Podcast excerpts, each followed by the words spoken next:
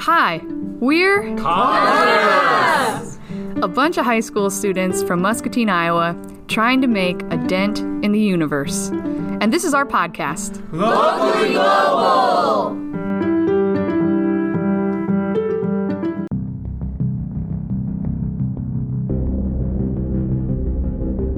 More than 700 million people struggle to survive because they can't afford to. Us as humans are linked, meaning that increased poverty decreases growth, and decreased poverty increases growth in all forms.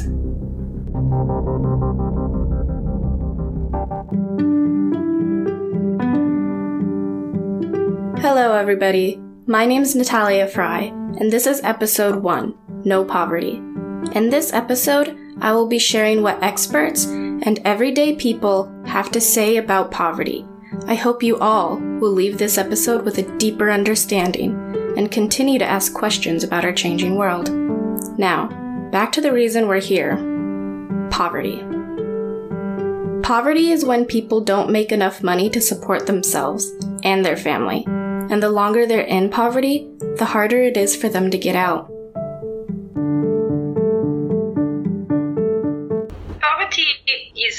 Not having enough to enable your family go on, not having enough of resources to enable your kids go to school, your, enable your family maintain certain standard of living, uh, lack of uh, life satisfaction, uh, feeling miserable.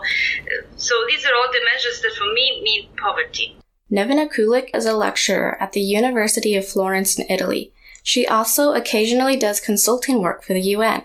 In Muscatine, the average housing rent is higher than it is in the area except for Bettendorf. So what happens when housing pressure is high, then people have to rob from other areas of their of their budget to pay for that. So often nutrition suffers because they don't have as much money for food or they can't keep their car maintained because they're giving too much they're giving more than they can afford to rent and now they don't have transportation to get to to work or to the grocery store so they walk to maybe a gas station the food's more expensive and now they have less for nutrition. So all those things affect nutrition in the home. We see the outcomes of health because housing is high, so it kind of robs from what you're going to spend on medicine along those things. Charla Schaefer is the executive director of the Community Foundation of Greater Muscatine, which is a nonprofit organization working to improve the quality of life. Both have done immense work on poverty and have plenty to say about it. No poverty is the first goal because it enables everyone to be at, in, at, uh, at uh, decent economic conditions and then be able to achieve everything else. Because material, if we talk about material poverty, and this is actually the, the one of the goals is actually eliminating material poverty, it is giving everyone the equipment to live uh, a decent life and meet the basic needs. And then after the basic needs needs are met, everything else can come in. This is the first element and the most important for every human being.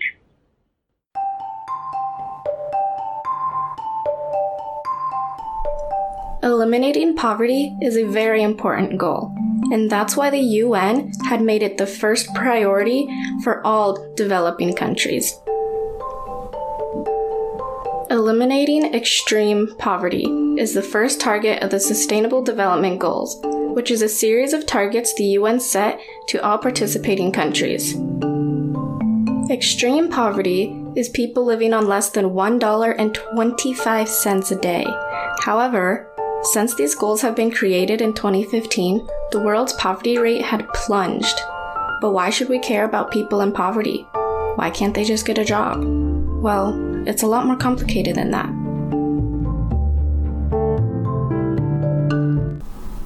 Let's take a look at Samantha Fry.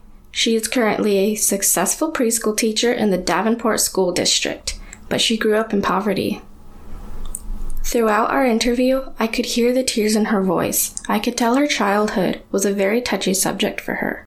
Well, school was hard for me because I didn't have the support that a lot of children have at home. I didn't have anybody to work on my homework with me, and I didn't really understand a lot of what was going on in school. Brings a lot of shame. Like, you don't want people to know that you don't understand, but you really don't understand. So, I kind of really avoided people. I didn't have a whole lot of friends growing up.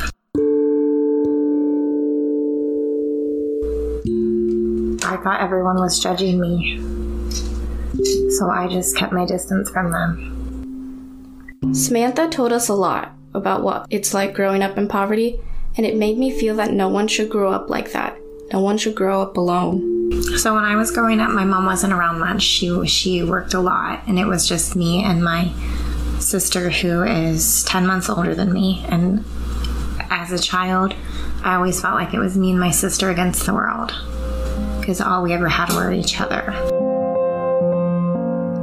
Samantha also talked a lot about how her mother was always working, about how she didn't learn how to read until she was in the sixth grade, and about things children should never have to go through. I could tell she was fighting tears.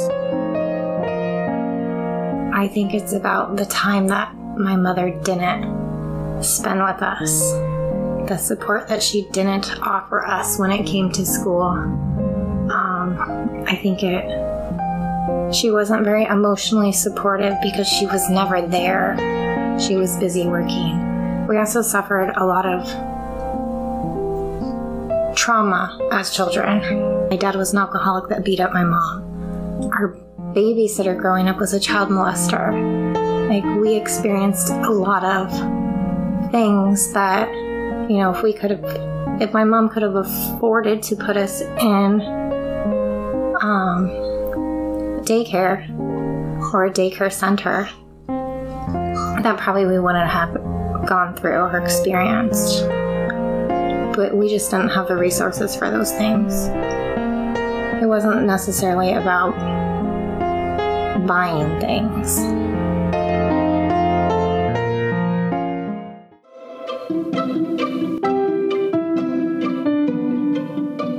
Charla Schaefer is one of thousands of people, part of one of hundreds of organizations working to fight this threat. Charla is the executive director of the Community Foundation of Greater Muscatine, which is a nonprofit organization working to improve the quality of life. In our interview, she gave me a lot of facts and statistics, most of which I had to ask her to explain. However, once she explained them, I felt like I understood so much more.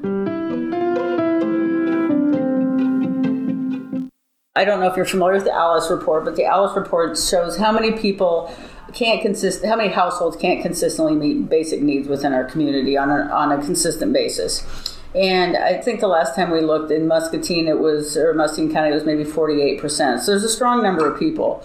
When you look at the poverty rate uh, levels, it's around 15% for Muscatine. It's higher in West Liberty. It's a little bit lower in Wilton. But we've got a lot of folks that are experiencing poverty. And then when you look at the children, we're just under 50% on free and reduced within the Muscatine community. It's a little bit higher, I think, in some of the outlying areas but the majority are on free, not reduced. So that shows the level of difficulty financially those families have. And so it's a big part of the conversations we have at the Community Foundation. It's a piece of the funding we do at the Community Foundation, and it's also a piece of some of the designated funds that we have at the Community Foundation.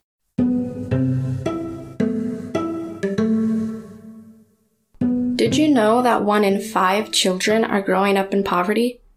I didn't know that until I talked with Charla, and that made me think one in five children are growing up similarly to Samantha. What's being done to change that? When I asked Charla about that, she told me about so many different projects that their organization had funded and even started. I was utterly amazed. I had no idea so much was being done. We have funds specifically on nutrition. We do granting around nutrition and trying to help children. What we know when your belly is empty, it's hard to fill your head with information, right? And so, how can we help with that? We have housing funds available where we, we provide money to nonprofits that are working to provide affordable housing. We have had some housing actually purchased through uh, some of the funds we have to provide some of those housing. We have health funds available. We fund those. We actually recently funded the wellness center that is put in the lower level of the homeless shelter so that pe- when people are there, they can get health services. If transportation's a barrier, they have those available. We help with mental health services, and we funded some of those programs. We've funded uh, pediatric dental programs directed toward children in poverty. I could tell Charla loved her work. She told me everything with admirable enthusiasm. When I asked her why she chose this career, this is what she said. It's rewarding. Sometimes it's difficult. It's honestly, I'll just end with saying it's a true privilege.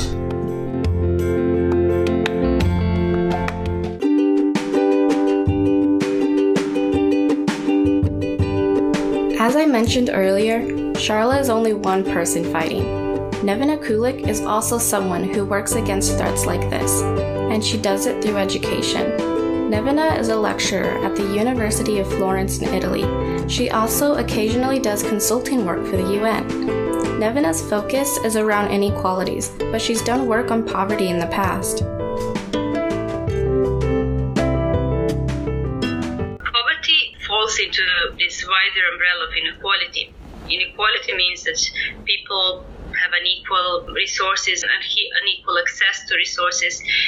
Poverty means that there is a threshold below which certain people fall, and this threshold is uh, unacceptable from different points of view.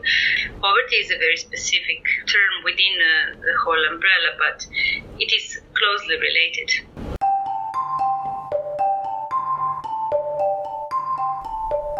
In our interview, I learned that not only is poverty and inequality, but there are so many inequalities in poverty itself.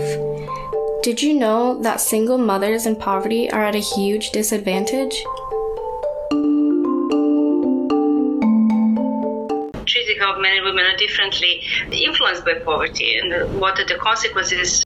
Nevena also talked about the effects of people in poverty about how poverty can be detrimental to the individual as well as a society. The impact on people in poverty can be detrimental because if they're not helped in the right way, they can be marginalized. They can also be socially excluded. They can have different uh, behavioral problems because of the failure to integrate. Poor people, especially aggregation of the poor, creates problem for the society as well because it cannot function efficiently. There is a large proportion of population that maybe has special needs. If these needs are ignored, then the whole society has an issue with that and cannot work efficiently. Facing the problems of poverty at all levels is uh, fundamental for society. Nevena then goes to talk about all the different ways countries are dealing with this problem. She also tells us about how some countries are dealing with this issue better than others.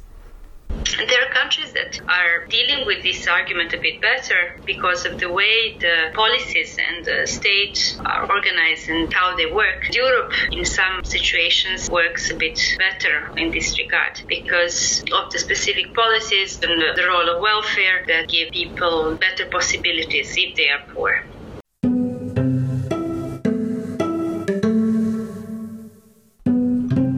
Poverty is a serious issue. It affects so many different areas of life, not only for the individual but for society. That is why there are so many good people and organizations working to fight this issue. People like Charla, who are creating funds for many projects, people like Nevena and Samantha, who educate others about these issues, organizations like the Borgen Project, and even the UN Office of Coordinating Affairs, or UNOCA for short. All these people and organizations are fighting in many different ways to support people in poverty and even pull them out of it. Linked in the description are different organizations who fight poverty, and you can support them with less than a dollar a day.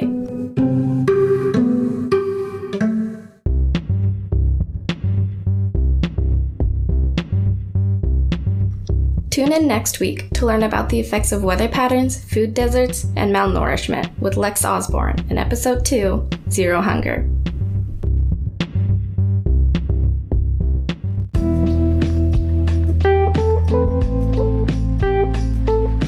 This episode was produced by Natalia Fry and was possible due to Gina Steffens and Katie Thornton. Thank you both for your words of wisdom. Special thanks to Mr. Hayes for letting us use his technology. And a few special thanks to Samantha Fry, Charla Schaefer, and Nevena Kulik for taking the time to talk to us.